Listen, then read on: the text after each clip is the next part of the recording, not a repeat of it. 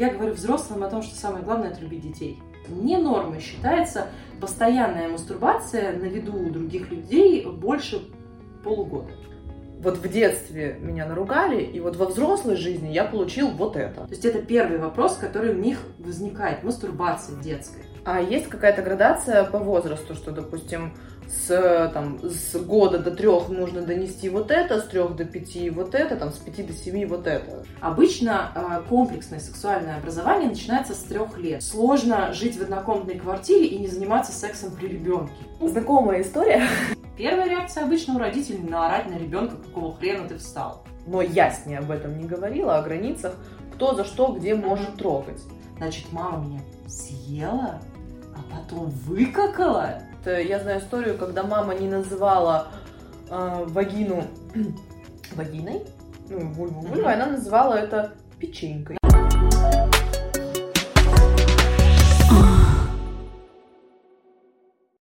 Всем привет, с вами подкаст 69 из Петербурга, рубрика «На диване».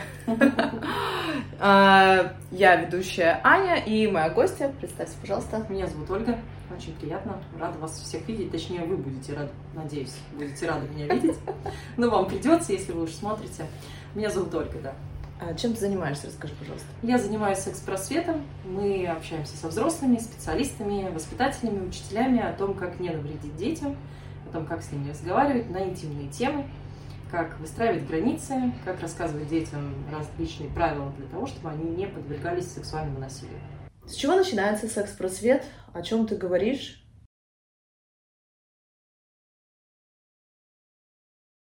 Я говорю взрослым о том, что самое главное – это любить детей. А, в нашем деле всегда возникает вопрос о том, родителей, как вообще разговаривать с детьми, потому что обычно родители впадают в ступор, и самая частая реакция – это злость, потому что они не могут справиться с тем, что они не могут ребенку ответить.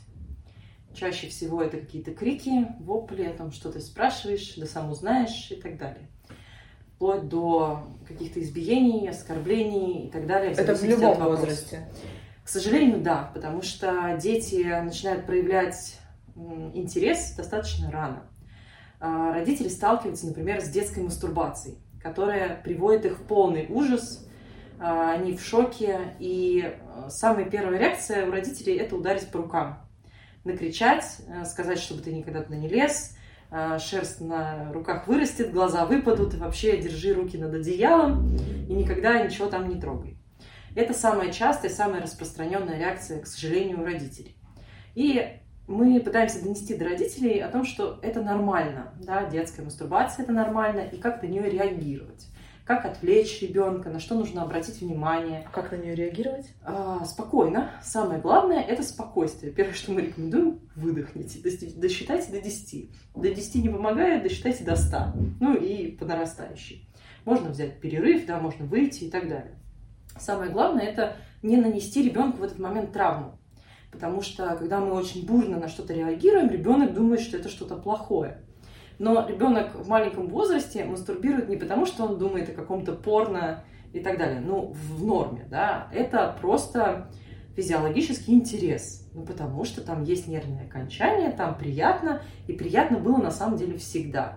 Эрекция у мальчиков, например, возникает еще в утробе, да, и трогают они пенис в утробе, и это можно видеть на УЗИ, это нормально. А, и когда они вырастают и начинают вообще изучать свое тело, они думают, о, прикольно, здесь вот если потыкать, приятно. И они, естественно, трогают, потому что приятно. Да? Иногда это бывает какая-то замещающая штука, когда им больно, они могут сжимать ноги, например, девочки, да, чтобы зажать клитор и стало полегче. Или трогать соски. И это тоже норма, но родители, имея свой опыт, они думают о том, что это что-то неприличное, что-то ужасное, страшное, и нужно быстро это прекратить. На самом деле нет, нужно объяснить ребенку, что этим занимаются только наедине с собой.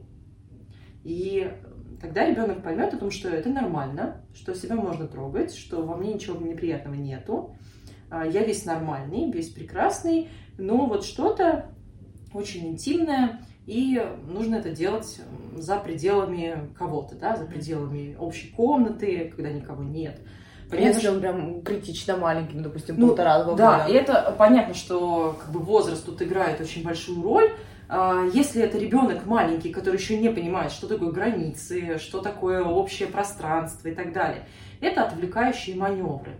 Если ребенок очень сильно зацикливается на мастурбации, то значит, что у него что-то такое происходит, с чем он не может справиться это какие-то, возможно, переживания о чем-то, замещающая какая-то терапия для себя. То есть, например, родители не обращают внимания, нужно как-то приятно себе сделать, и вот он все время трогает себя, родители замечают, начинают орать, и он еще больше на этом зацикливается. Ну, хоть какое-то внимание хоть что-то, да, хоть что-то получу, да, это классика жанра, делать плохо, чтобы на меня наорали, э, для того, чтобы получить внимание. Так вот, маленьким детям это просто отвлекающие. Мягко отвести руку, да, там, занять игрушкой, переключить внимание на рисование. Это нормальный цикл развития. Поэтому, когда э, родители мягко отвлекают ребенка, в норме, если с ребенком все в порядке и у него ничего не болит, то он постепенно отвлечется. Не нормой считается постоянная мастурбация на виду у других людей больше полугода. Угу. А, если это продолжается, тогда нужно уже обращаться к специалисту. То есть, если человек не отвлекается, не переключает внимание. Да, это в каком делает... возрасте и к какому специалисту? Уже с полутора лет можно э, за этим наблюдать, абсолютно точно. Э, дети в полтора года уже знатно себя трогают, им просто интересно, приятно. Но э, в норме они отвлекаются хорошо, и через полгода они забывают об этом, о том, что да, вот как бы и не делают больше. Но если ребенок постоянно что-то трогает, во-первых, возможно, у него что-то болит, и он не может объяснить. Потому что если это какой-нибудь зуд, да, может же быть цистит, mm-hmm. все что угодно может быть в этом возрасте уже. И э, можно отвести ребенка к врачу, если он делает это постоянно и что-то беспокоит родителей. Но самое главное не реагировать на это вот бурно негативно, потому что тогда мы формируем у детей э, знания внутри них о том, что что-то в нем не так. Вот есть во мне какие-то места, которые трогать так нельзя, что мама очень сильно злится. Значит, это плохо. Значит, я плохой. Угу. И это цепочка, которая очень сильно залегает в голове и может привести в будущем к различным э, расстройствам даже сексуальной жизни. Какой-то можешь пример привести вот из жизни, с чем ты сталкивалась, когда, ну, допустим, тебе рассказывал уже взрослый человек, что вот в детстве меня наругали, и вот во взрослой жизни я получил вот это. Например, у меня была ситуация о том, что у меня в детстве э, достаточно рано я получила информацию про секс, потому что я нашла э, по классике у родителей кассету. Mm-hmm. Э, спорно, и меня это очень сильно возбуждало, потому что я вообще не понимала, что это такое, мне было лет шесть. И на даче когда-то а, я там кому-то рассказала, да, своей подружке, у подружки был брат, и вот они там что-то тоже начали а, друг другу трогать, и uh-huh. я при этом присутствовала, и меня тогда очень сильно выпорола бабушка. И вот этот момент, он запечатался а, в голове очень конкретно. И вообще вот таких вот сексуализированных травм в детстве было много. Поэтому накапливая их, человек получает расстройство сексуального поведения, да, о том, что он не может, например, мастурбировать потом при партнере. Угу. Ему очень сложно начать это делать, потому что вот когда-то давным-давно его вот так вот там испугали, отругали и так далее. Это сложно. Поэтому с этим нужно быть очень аккуратным. И обычно э, родители с маленькими детьми приходят именно с этим. То есть это первый вопрос, который у них возникает, мастурбация детская. И тогда мы рассказываем родителям о том, что это нормально, потому что нервное окончание есть у всех.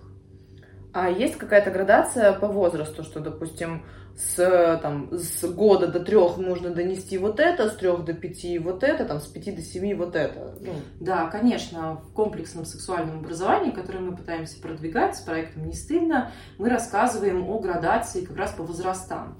Обычно э, комплексное сексуальное образование начинается с трех лет, и начинается оно с установления границ. Это первый рубеж, не считая мастурбации, которую мы, в общем, сексуальным образованием не считаем, да, потому mm-hmm. что это мы учим родителей реагировать на это правильно, но при этом они не воспитывают этих mm-hmm. детей, они просто не наносят травму, потому что мы им объясняем, как делать.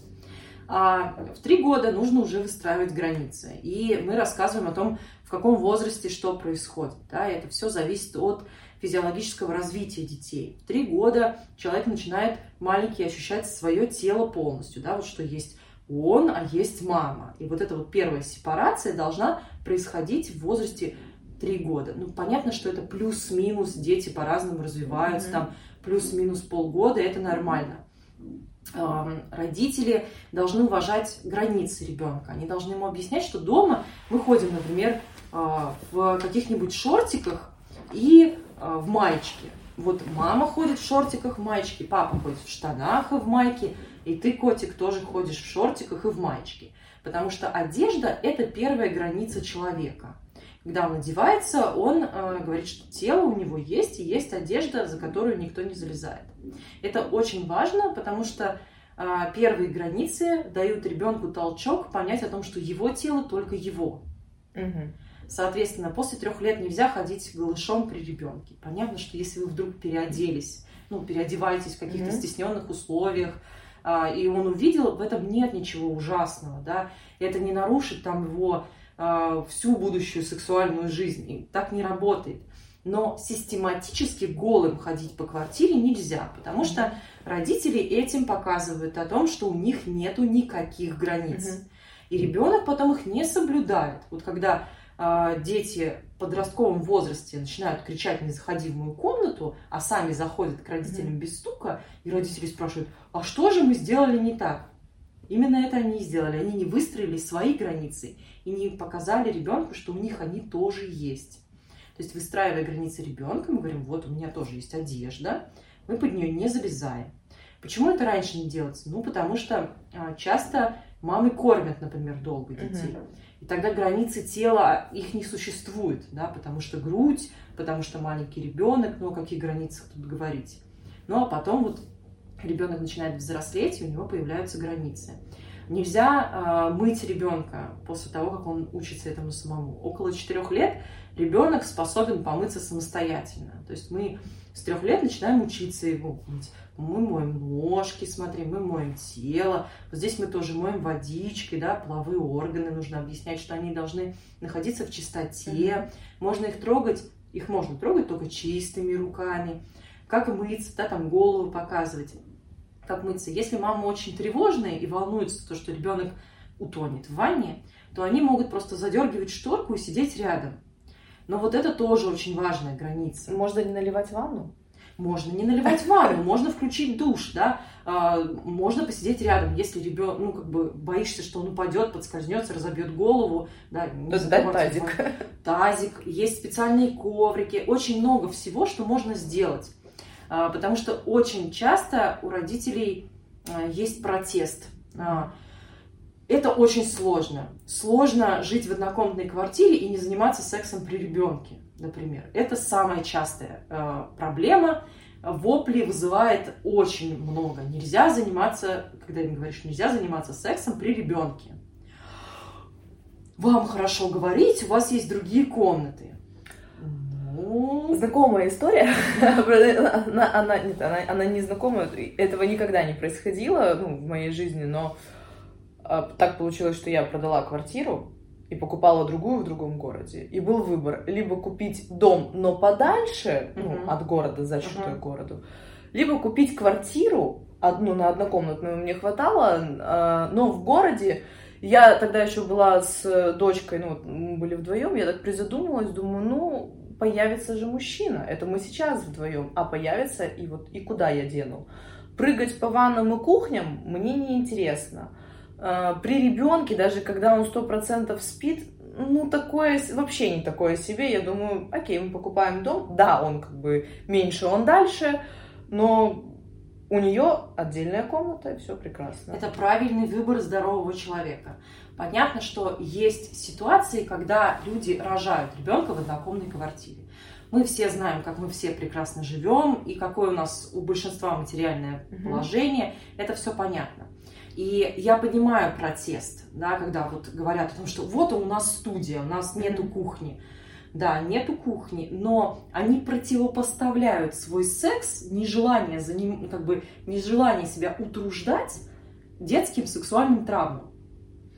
Ну, я знаю очень многое количество видео в интернете, которые там вообще снимались, допустим, с, с каких-то камер и как-то сливались в сеть, когда ребенок даже не спал, он вообще вот рядом сидит ребенок играет, играет, один в планшете, и вот тут вот происходит весь э, процесс. Э, у меня, у меня не то, что волосы на голове, у меня вообще дымом встало все, и мне ну, несколько непонятно, а, что в голове у двух взрослых людей происходит в этот момент. Неужели вот настолько, ну, если уж настолько надо, то вы можете, и, и боитесь детей оставить от них, вы можете по очереди в ванну погуляться, подрочиться там прекрасно и вернуться на место. Ну, есть няни, сады, бабушки, подруги, ну, ты можешь просто там ну, не знаю, обычно просто вот эти дома, где много квартир, ну, вот mm-hmm. маленьких, они же обычно все застроены маленькими квартирами. А вы с кем-то общаетесь, ну, ну, просто вот по, как-то по-соседски, типа, возьми на часик, пожалуйста. Но люди стесняются даже сказать, что они, ну, попросить соседку остаться с ребенком на час или там с двумя ребенками, Потому что она же поймет, что мы занимаемся сексом. О, а дети у вас появились от Святого Духа. Но, ну, то есть здесь как бы такая, что ну, лучше, чтобы дети видели или там, не знаю, чувствовали и просыпались от трясущейся кровати, нежели чем э, выдать. Это, это странно. Это странно. Я э, всегда очень нахожусь в большом шоке, когда мне это говорят обычно в интернете, потому что в лицо редко такое произносят о том, что да как вы, а в интернете постоянно. И я им все время объясняю, что вы противопоставляете свое нежелание утруждаться желание сексуализированным травмам ребенку. То есть вы не хотите искать няню, потому что дорого, квартиру менять, потому что дорого, а, бабушку просить, потому что ее там нету, она далеко, ладно. А, работаете во время а, того, как он в саду, еще что-то. Можно, можно найти выход. В конце концов, стоит... есть ванна. Ну, в конце концов. Угу. Ночью есть ванна. Даже если она совмещена с туалетом, да, это не особо удобно. Купите на кухню диван. Ну, можно много придумать возможностей выкрутиться. Но как-то разграничить... Э... Хотя бы так. Я говорю, хотя бы поставьте шкаф а что, шкаф э, типа не слышит. звукоизолированный? Я говорю, нет, он не звукоизолированный. Повесьте какую-нибудь звенящую штуку, что mm-hmm. если ребенок встанет, вы хотя бы успеете накинуть одеяло. Ну хотя бы так, потому что на самом деле дети не должны слышать, не слышать секс. То есть они это тоже наносит травму. Звуки секса наносят травму. Вид Я секса думаю, наносит что травму. здесь э, все-таки палка о двух концах, потому что ребенок, ну, с другой стороны, я вот об этом читала, что ребенок должен ну, допустим, ребенок заходит в спальню неожиданно, ну или просыпается, и вы не должны там орать и как-то, но это случается, это нормально, если возникает вопрос, объяснить, что это только взрослые люди, и что вот мама и папа этим занимаются, но это только для взрослых. Опять же, здесь есть одна большая ошибка. Почему у вас в спальне во время секса открыта дверь? Ну, не знаю, это, допустим, однокомнатная квартира. Да, Он проснулся я... и встал. Да. Если это происходит, то у родителей должен быть определенный алгоритм действий и реакций. Первая реакция обычно у родителей наорать на ребенка, какого хрена ты встал. Ну, это я слышала от очень многих своих ровесников, и они рассказывали, что они рыдали просто у дверей да. комнаты, потому что не понимали из-за чего. Ну, они не почему поняли... мама кричит? Нет, они нет, мама не мама кричит. Ага. Они не поняли, почему на них накричали. Они вообще там, не знаю, сон приснился страшно, угу. они перлись в полной уверенности, что сейчас у родителей тут спасусь, кошмар приснился. Они не поняли, что происходит под одеялом, но на них там наорал да, папа, да. и вот они уже рыдали под там, дверями спальни, просто из-за того, что... И вот запомни, когда уже взрослые, они сообразили, что произошло, а маленькие просто как факт, что наорал, и непонятно, что я сделал. Дети не виноваты, но первая реакция в ужасе родителей – это наорать. А, и для этого, в общем-то, тоже существует секс-просвет. Поэтому мы занимаемся им с родителями да, mm-hmm. со специалистами, со взрослыми людьми, потому что взрослые люди не знают, как на это реагировать. Как правильно объяснить ребенку, что происходит, как ему рассказать, как не кричать. Это очень сложно, потому что мы все очень находимся всегда не в ресурсе, мы всегда уставшие, мы взрываемся от любой вообще фигни. Разбился телефон, все, истерика. Ребенок зашел в комнату, истерика и так далее. Потому что мы все устали.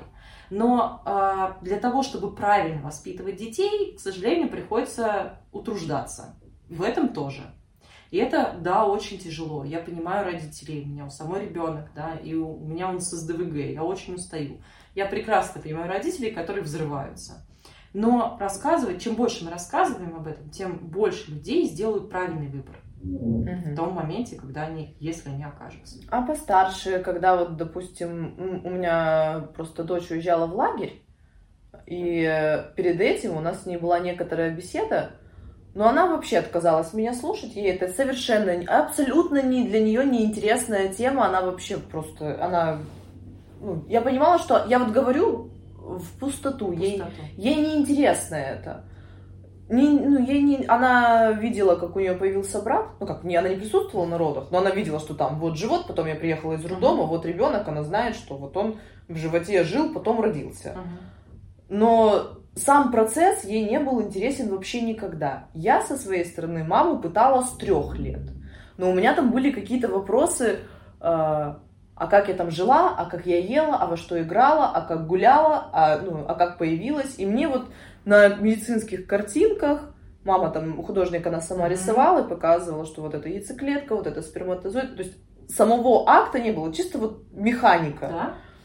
Но она, она мне, она Спока, по-моему, она читала, что там было. Не врите детям, расскажите, как есть. Не врите детям, да, это главное. Но в три года она, она рассказала мне, говорит, и потом сидела немножечко так э, побаивалась, что я расскажу это в саду, ну и мама-то mm-hmm. получит э, по шапке там от воспитателей. Я ничего не рассказала, я просто ходила там, она мне что-то рассказывает, у меня через неделю какая-то новый вопрос, mm-hmm. я опять ушла думать, через неделю что-то. А вот дочь, ей вообще было без разницы.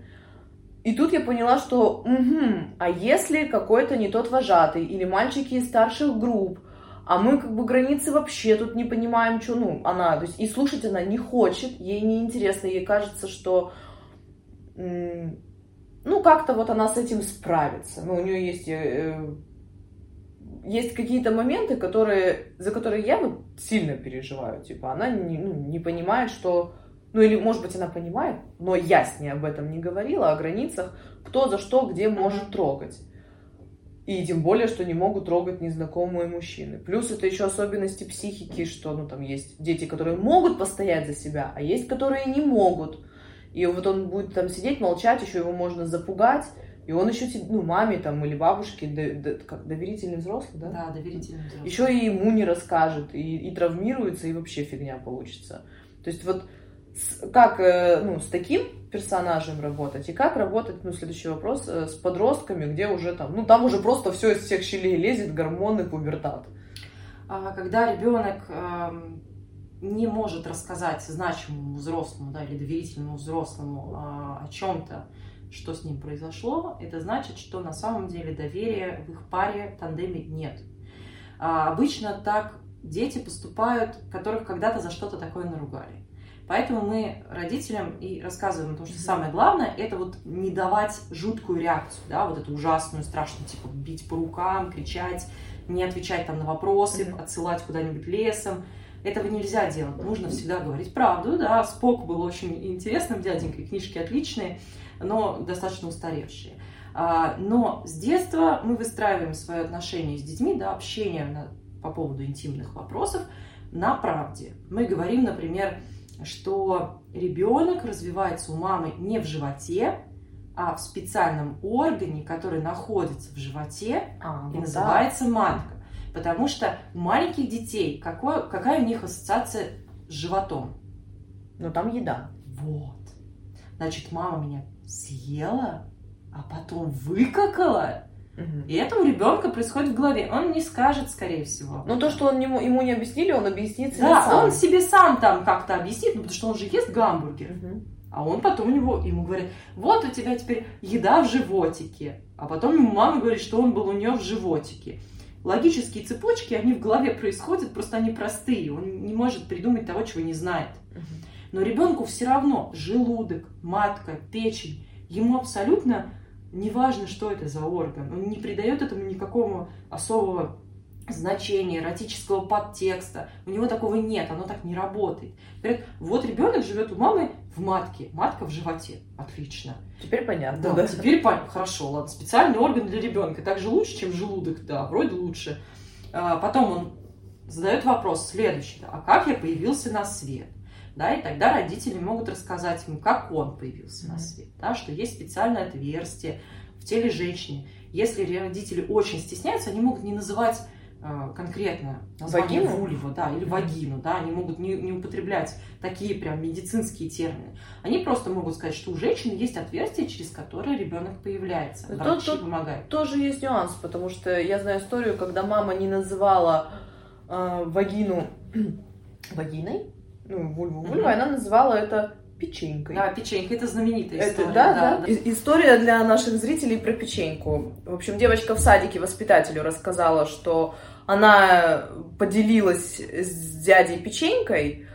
Воспитатель ничего не понял, ну, поделилась и поделилась. Я как-то, наверное, не так рассказываю, но смысл в этом. Но потом оказалось, что печень, э, печенькой была, э, были ее гениталии. И она пыталась вот на своем вот этом детском объяснить, но никто ничего не Да, понял. много историй. Эта история рассказывается по-разному, но смысл действительно один. А мы обычно рассказываем так, что а, почему-то говорится, что в Канаде, ну неважно, что мама научила ребенка, дочку говорить cookies да, Мгм. вместо вульвы. Соответственно, она пришла к воспитателю, там еще более красочная история рассказывается о том, что она пришла к воспитателю, к классному руководителю а, и говорит о том, что папа ест мои печеньки. А, И классный руководитель боже. говорит, ну, печеньками нужно делиться. И отец насиловал ее еще несколько лет. И, к сожалению, понятно, что, скорее всего, эта история обросла там чем-то, да, и вот стала вроде иносказательной, но на самом деле таких историй огромное количество, потому что большую часть э, насильственных действий над детьми производят родственники или знакомые люди. Чаще всего это отцы, отчимы, братья и дяди. А, Поэтому очень большой процент существует именно в семье. Инцест – дело семейное.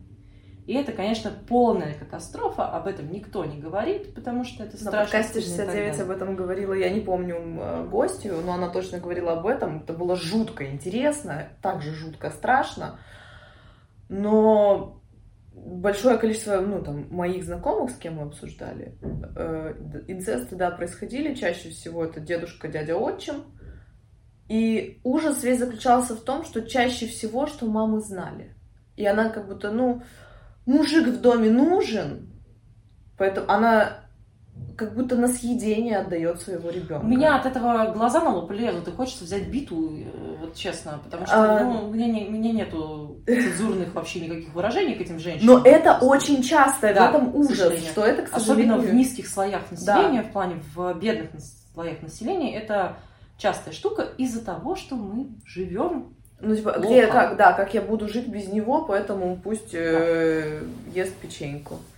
Это ужасно. Таких историй как бы можно привести огромное количество, и это именно из-за того, что ребенку не было объяснено правила трусиков, да, которые мы объясняем уже там с трех лет, вот когда мы начинаем выстраивать границы ребенка, мы рассказываем ему о правилах трусиков, о том, что есть у нас интимные части тела, с ними все ок, они прекрасные, они у всех разные, они замечательные, они твои, их можно трогать чистыми руками, но мы всегда на них носим нижнее белье.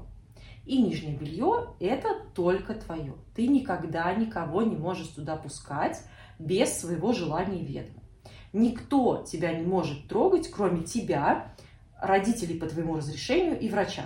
То есть про врача и родителей мы говорим обязательно, потому что мы рассказываем, что когда мы, э, мы можем тебя попросить только по какому-то поводу. Например, если у тебя что-то болит, мы должны будем отвести тебя к врачу. Врач тебя спросит, можно ли посмотреть. И тебе нужно будет показать, чтобы врач тебя полечил. Ну, потому что это вот такая ситуация, когда он Мгм. не может тебя полечить без того, чтобы посмотреть. Но интимные органы только твои. Никакому брату, свату, дяде, а, дедушке и так далее, э, там, какой-нибудь тетеньке ты не Ну, показываешь. могут же трогать и через одежду там. Могут, но это э, есть несколько таких э, важных правил, которые мы вот детям Мгм. рассказываем. Сначала это правило трусиков. о том, что вот интимные органы твои, и в экстренных случаях тебя могут не спрашивать. Ну, например, я не знаю, если ребенок упал, господи, не дай бог, на какую-нибудь железяку и пропорол mm-hmm. себе что-нибудь, да, вы говорите, что экстренные случаи бывают, когда нам нужно будет тебе быстро помочь, mm-hmm. и мы не будем тебя спрашивать. Но мы тебе скажем о том, что сейчас срочно надо, и проговаривая это, мы выстраиваем границы ребенка, что в остальных случаях мы всегда спрашиваем. Это относится к поцелуям, э, не в интимные органы, mm-hmm. а просто к поцелуям, к э, про обнимание, можно тебя обнять, можно я тебя поцелую и так далее, да, спрашиваем разрешение ребенка. И в том числе вот к правилам трусику, к нижнему белью. Потом мы рассказываем детям о правиле «нет, уйди, скажи». Угу. Это правило, которое э, вытекает из правила трусиков, о том, что есть интимные органы, и когда тебя просят их показать, ты говоришь «нет», жестко, неважно кому, взрослый, не взрослый, без разницы, а то мы все время взрослых надо слушать, угу. Угу. а потом вот, вот, нет, уходишь, рассказываешь родителям. Угу. Это жесткое правило, да, вот интимные органы, нет, уходишь, рассказываешь. Если Никто взрослый не... показывает ребенку? То же самое. То есть э, любая ситуация, когда ребенку некомфортно, угу. он должен сказать нет, и это нормально. Мы должны внушить ребенку о том, что говорить нет, это хорошо. Поэтому мы спрашиваем, можно я тебя обниму? Угу. Если ребенок говорит нет, я не хочу, мы уважаем нет и не трогаем. Тогда ребенок понимает, что он может отказать, что ему не нужно говорить ну да, или просто не говорить ничего, да, или подчиняться, а что он имеет право сказать нет. И это перетекает в его взрослую жизнь, и это ведет за собой правило активного согласия, когда э, подросток или девушка или муж, юноша может сказать нет, я не хочу, мы не будем, да, это не для меня. Есть еще такое правило э, про плохие и хорошие секреты. А, мы рассказываем детям о том, что есть хорошие секреты, когда ты там с подружкой а, танцуешь в платьицах, и вы что-то придумали. Это прекрасный секрет, который вызывает у тебя счастье, ты можешь оставить его при себе. Но все, что тебя смущает, пугает, раздражает, если это идет от каких-то людей, э, даже от родственников, mm тебе дедушка тебе говорит, это наш секрет, если тебя это беспокоит, ты обязательно нам рассказываешь. Плохие секреты рассказываешь, хорошее оставляешь при себе. Угу.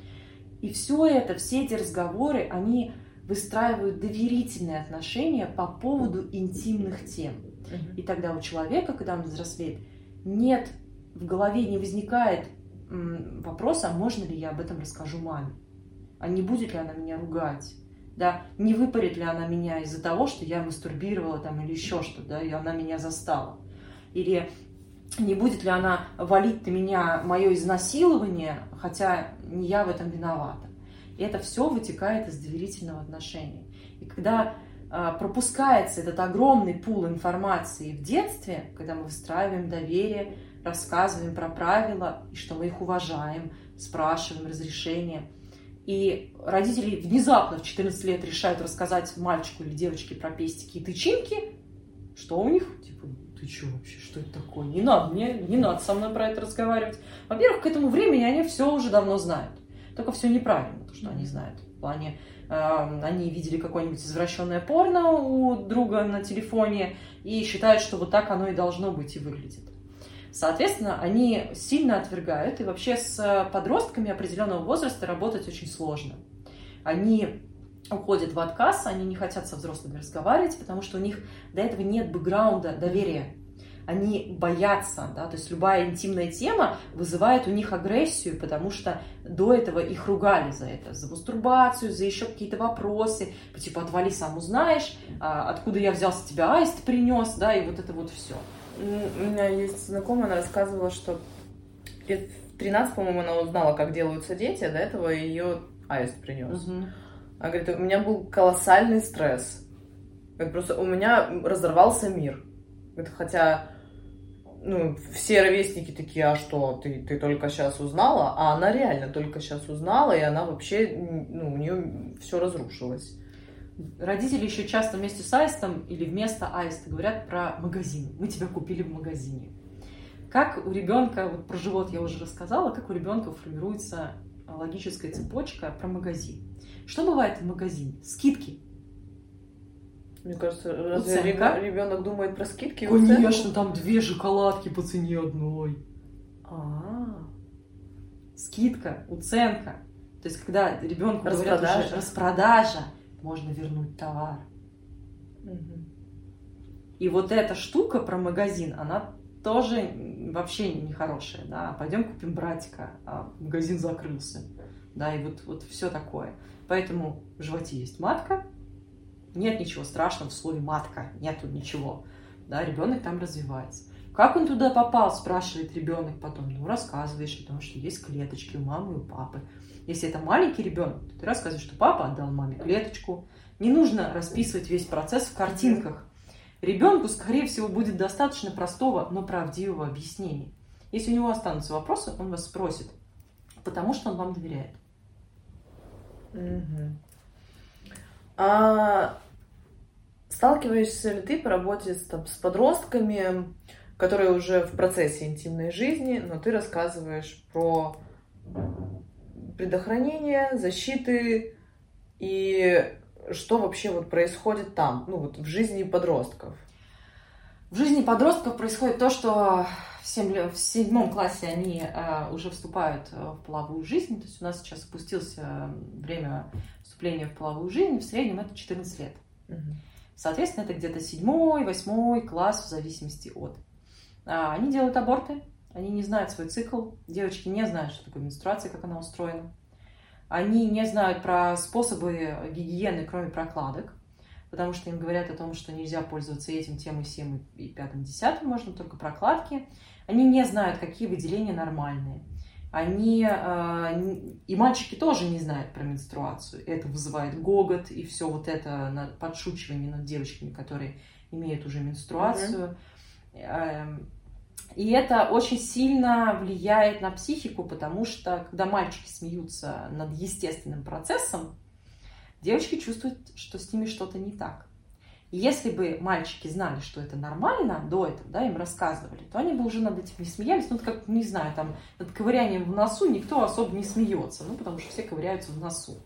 А когда они взрослеют, у них все это обостряется, гормоны, половая тема, она вся возникает, и они начинают в это окунаться без знаний, они творят всякую лабудень. Да? Вот в седьмом классе делают аборты подпольные, потому что маме боятся сказать. А что могут сделать родители, ну, окей, уже, вот, допустим, а, сын подросток, уже родители поняли, что процесс начался, разговаривать, ну, он не хочет бессмысленно, что могут сделать родители? Но э, в нашей стране достаточно мало чего, потому что мы, к сожалению, не читаем лекции подросткам, хотя очень хотелось бы по поводу контрацепции хотя бы читать, Мгм. да, и заболеваний, передающихся половым путем. Есть такой санпросвет, но его мало проводят, его недостаточно, он должен быть в большей большем объеме, про ВИЧ, про СПИД нужно разговаривать намного больше.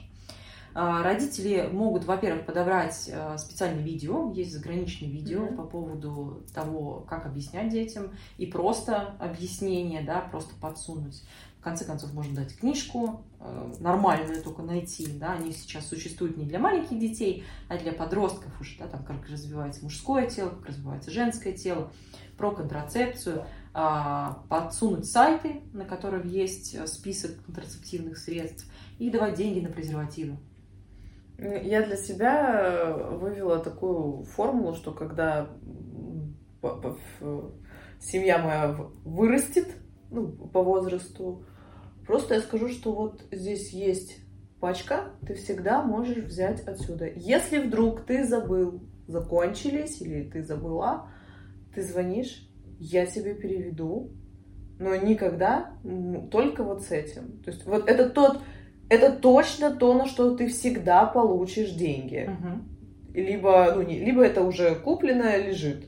И ты знаешь, что ты туда залезешь, я не буду считать, сколько Вот. там их штук. Это отличное И, и да. по- подходить к тебе и говорить, так, а с кем ты, с кем это ты был?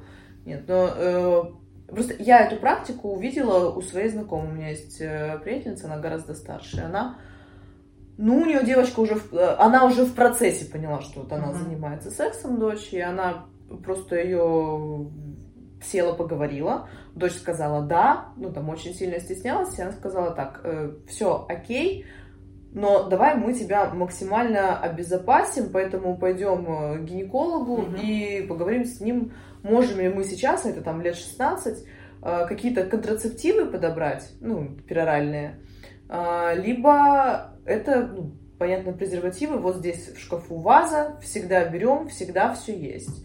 Но там у них, а у них еще более глубже история. Хотя там ну, я бы не сказала, что есть какие-то супер доверительные отношения. Обычный подросток, который спорит с родителями, лезет вообще поперек всего. Это нормально. но Да, ну, абсолютно нормальная ситуация, да. но там есть э, правило, допустим, если ты идешь в ночной клуб, или ты где-то в гостях, или ты где-то на вписке, и у тебя нет денег на такси, ты не садишься в чужую тачку. Ты звонишь, Звонишь, я мне, приезжаю. я приезжаю, забираю. Не могу, я вызываю сама себе такси. То есть это стопроцентная безопасность всегда. Прекрасно. Это отличное правило, и им часто пользуются за границей. У родителей есть правило о том, что подросток идет на писку, и ему говорят, если что-то происходит, ты мне звонишь, я не задаю вопросов, я тебя забираю. Тут же, да, как бы 3 часа ночи, 5 часов утра, неважно. Я не задаю вопросов, я тебя не ругаю, и это нужно подтвердить, да, то есть вы не можете сказать о том, что я тебя не буду ругать, и при этом начать ругать, потому что человек больше не придет он больше никогда не доверится. И то же самое про презервативы, да. Есть ваза, шикарно. Не считаю, не спрашиваю, не читаю морали, да, но при этом мы должны до этого поговорить о заболеваниях, да, о том, что нужно предохраняться и так далее. Но, опять же, надо сказать, что если у тебя что-то происходит, ты всегда можешь ко мне обратиться. Но если до этого в семье не было выстроено э, доверительных отношений, и вдруг мама прозрела или папа прозрел, да, и что-то случилось в голове, и они захотели это ввести, такое правило доверия, будет очень сложно.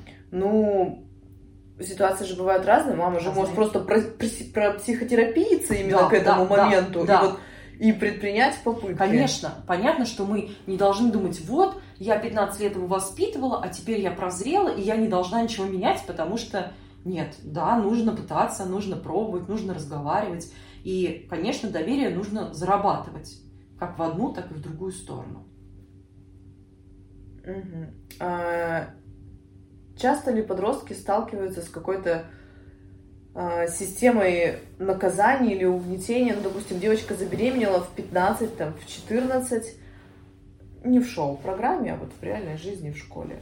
Что из этого вытекает? Э, Как ты, как родители могут, ну, какая рекомендация была бы для реком- родителей, что делать в подобной ситуации? Рекомендация не рассказывать учителям. Мгм. А, Но если, Если- это там подростки между собой уже слухи. оградить ребенка. Мгм. Если а, понятно, что когда ребенок все еще, да, подросток а, беременеет, девушка беременеет, если они с родителями решают сохранить ребенка, а, и там все в порядке в семье, да, они как-то это все Мгм. утрясают, понятно, что они с этим как-то борются, это тяжело, а, можно и нужно пойти к психотерапевту, нужно взвесить все за и против, это они уже решают сами, да, мы не читаем морали Мгм. про аборты, мы э, этого не делаем, мы оказываем помощь, да, м, мы оказываем консультации.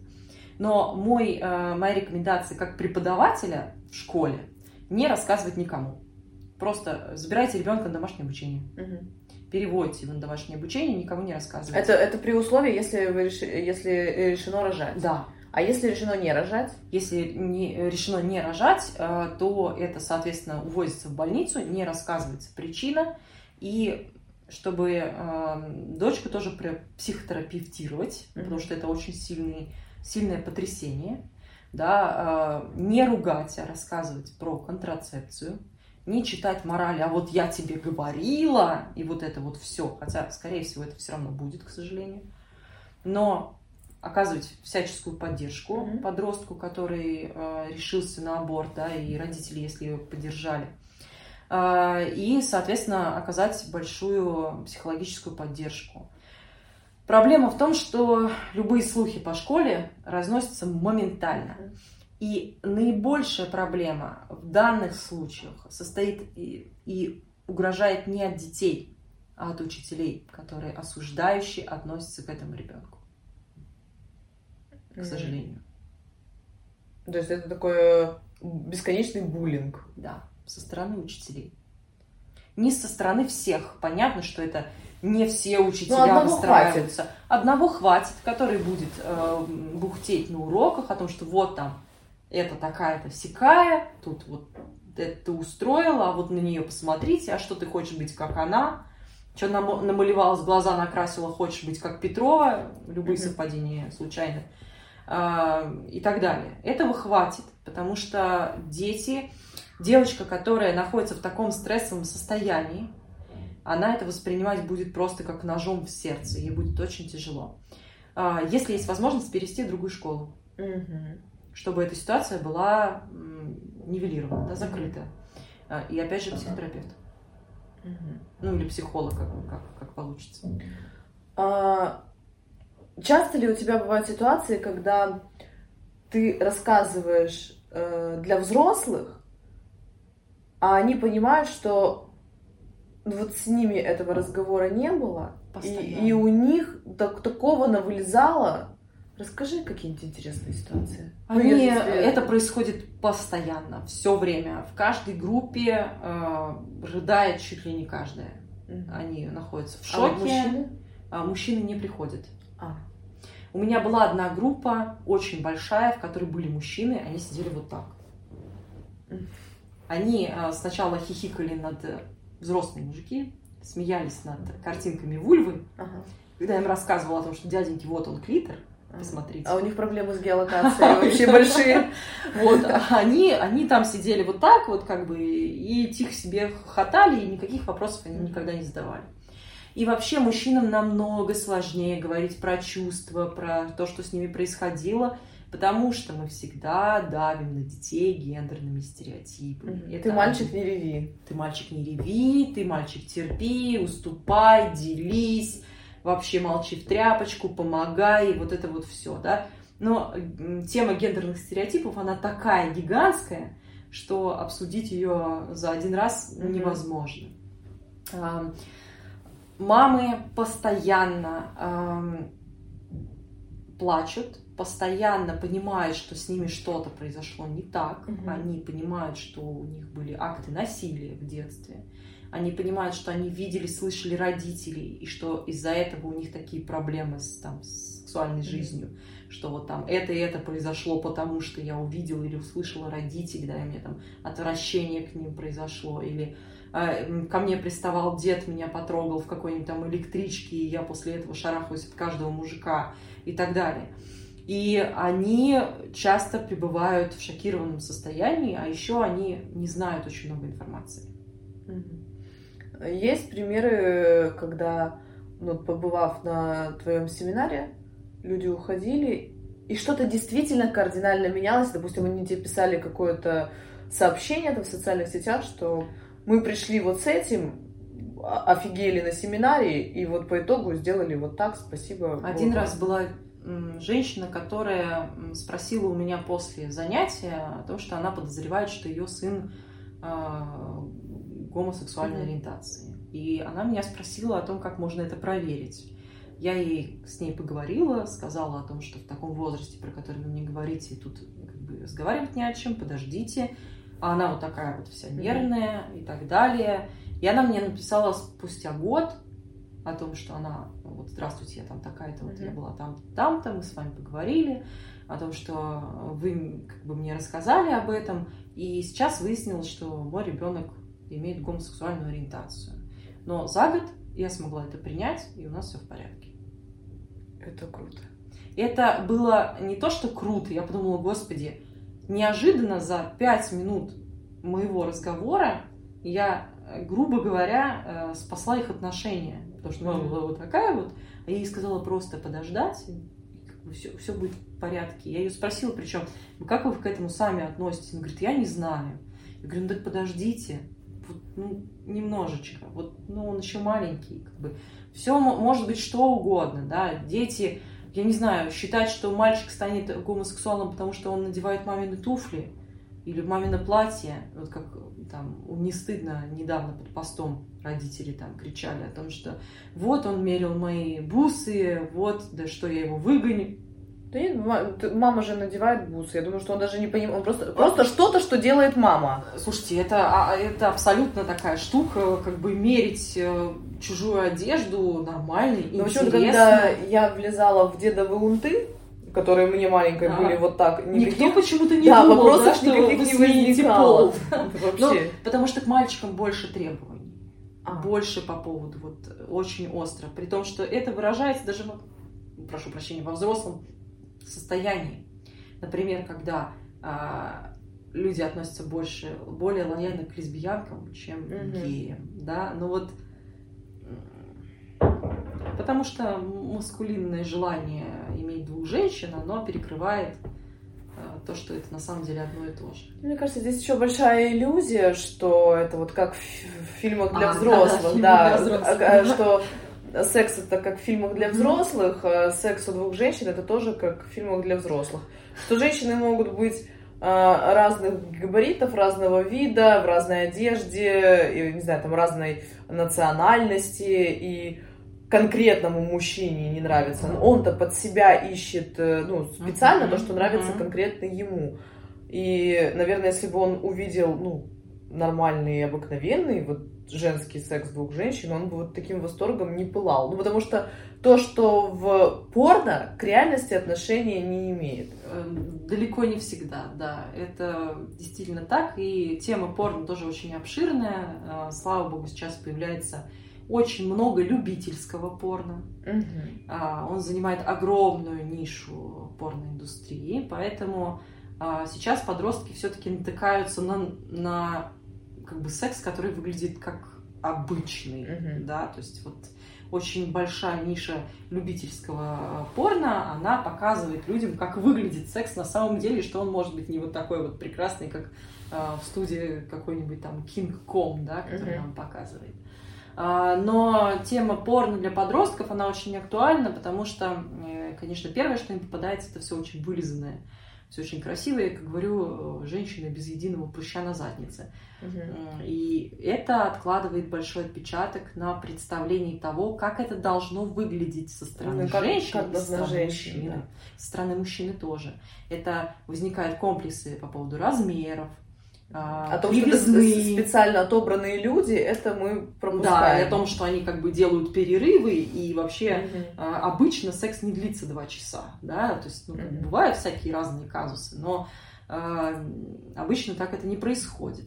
А, юноши приобретают себе разные комплексы по поводу mm-hmm. размеров, кривизны и так далее, потому что почему-то никто им не рассказывает о том, что не только носы могут быть разные, но и пенисы, и это тоже нормально, они бывают загнуты вперед, назад, в бок, и это тоже вид, да, mm-hmm. норма и о том, что половые губы у женщины бывают разного вида, цвета, и это никак не зависит от количества партнеров, да, они не темнеют от количества партнеров. Есть такая теория? Да, конечно, это самая популярная теория, что они растягиваются от количества партнеров, что они темнеют от количества партнеров, о том, что вот если она выглядит аккуратно, значит было мало, если выглядит не очень аккуратно, значит было много, о том, что там становится как ведро, и вот это вот все, как бы...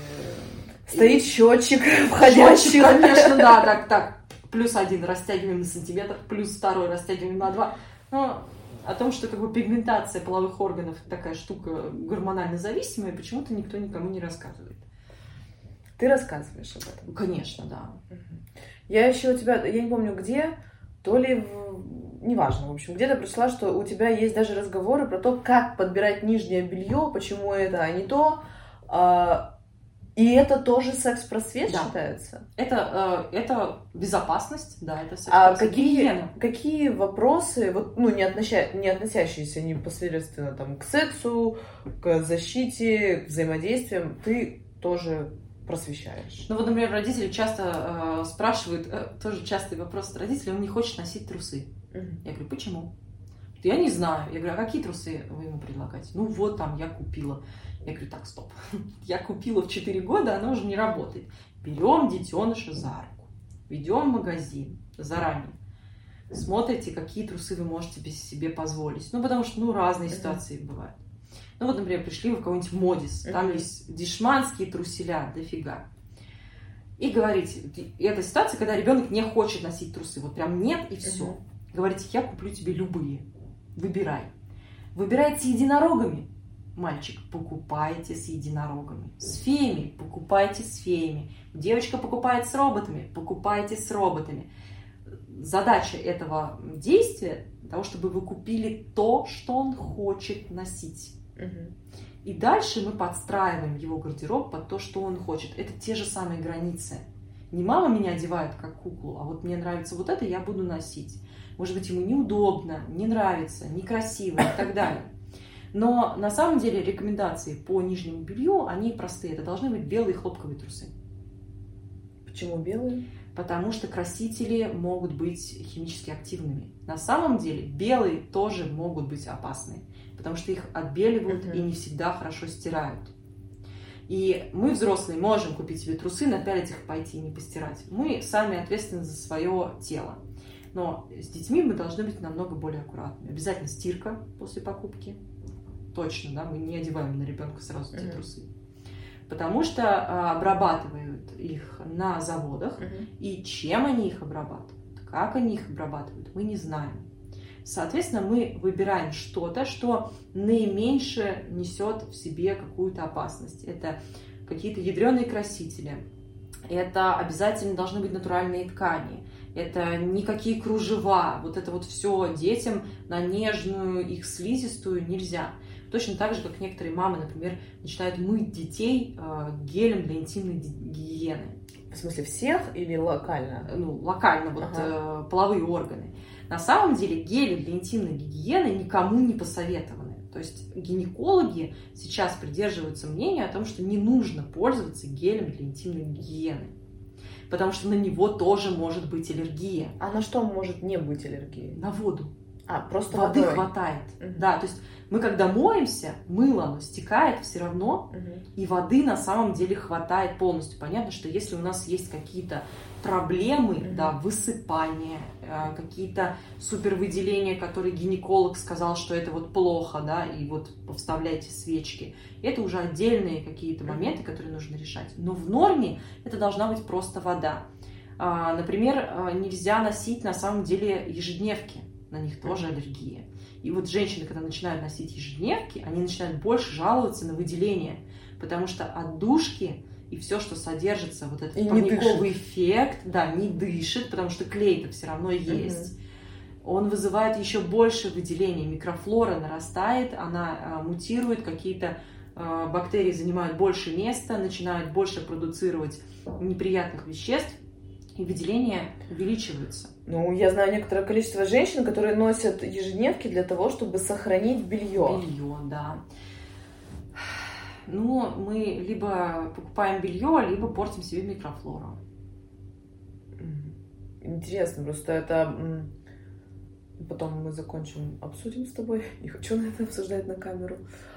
Так, у нас уже час беседы. Неожиданно. Если ты хочешь что-то еще рассказать, потому что вопросов как-то не было, не все... Всем... Всем стыдно обычно так.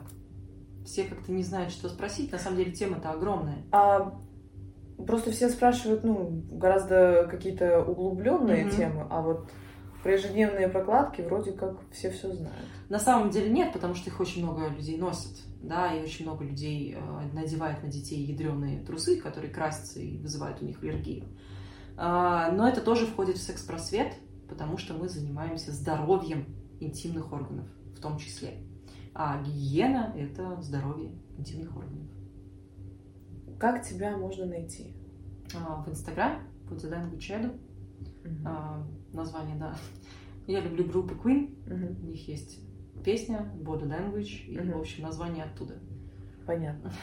А тебя можно пригласить как э, гостя читать лекции? Да, как гостя, как спикера в любое место говорящая голова будет работать. Хорошо. Спасибо за приятную беседу. Спасибо тебе Вам большое. спасибо, что вы посмотрели или послушали.